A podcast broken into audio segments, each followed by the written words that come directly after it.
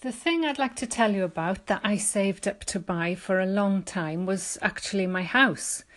Um, because I was a teacher living abroad for so many years, I was living in rented accommodation and I got a bit fed up with that, and so I planned to save up and come back to the UK to buy a house.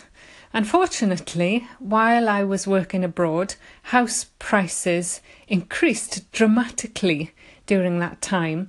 So the money that I had saved was only really enough to pay for a deposit on a house. And then um, I had to go to get a mortgage from the bank, which was okay.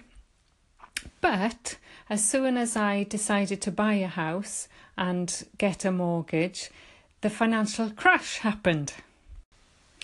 It was almost literally the next day after saving for so long and then finally plucking up the courage to make such a big investment.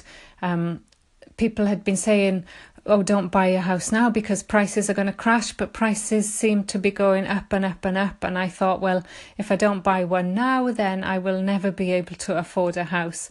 But yes, it was almost the next day that prices started to go down and um, they lost a lot of value.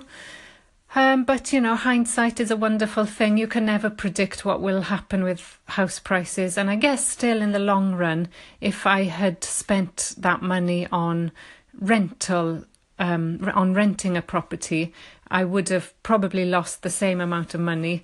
And in the long run, I've got a house and it's mine and I can do what I want with it.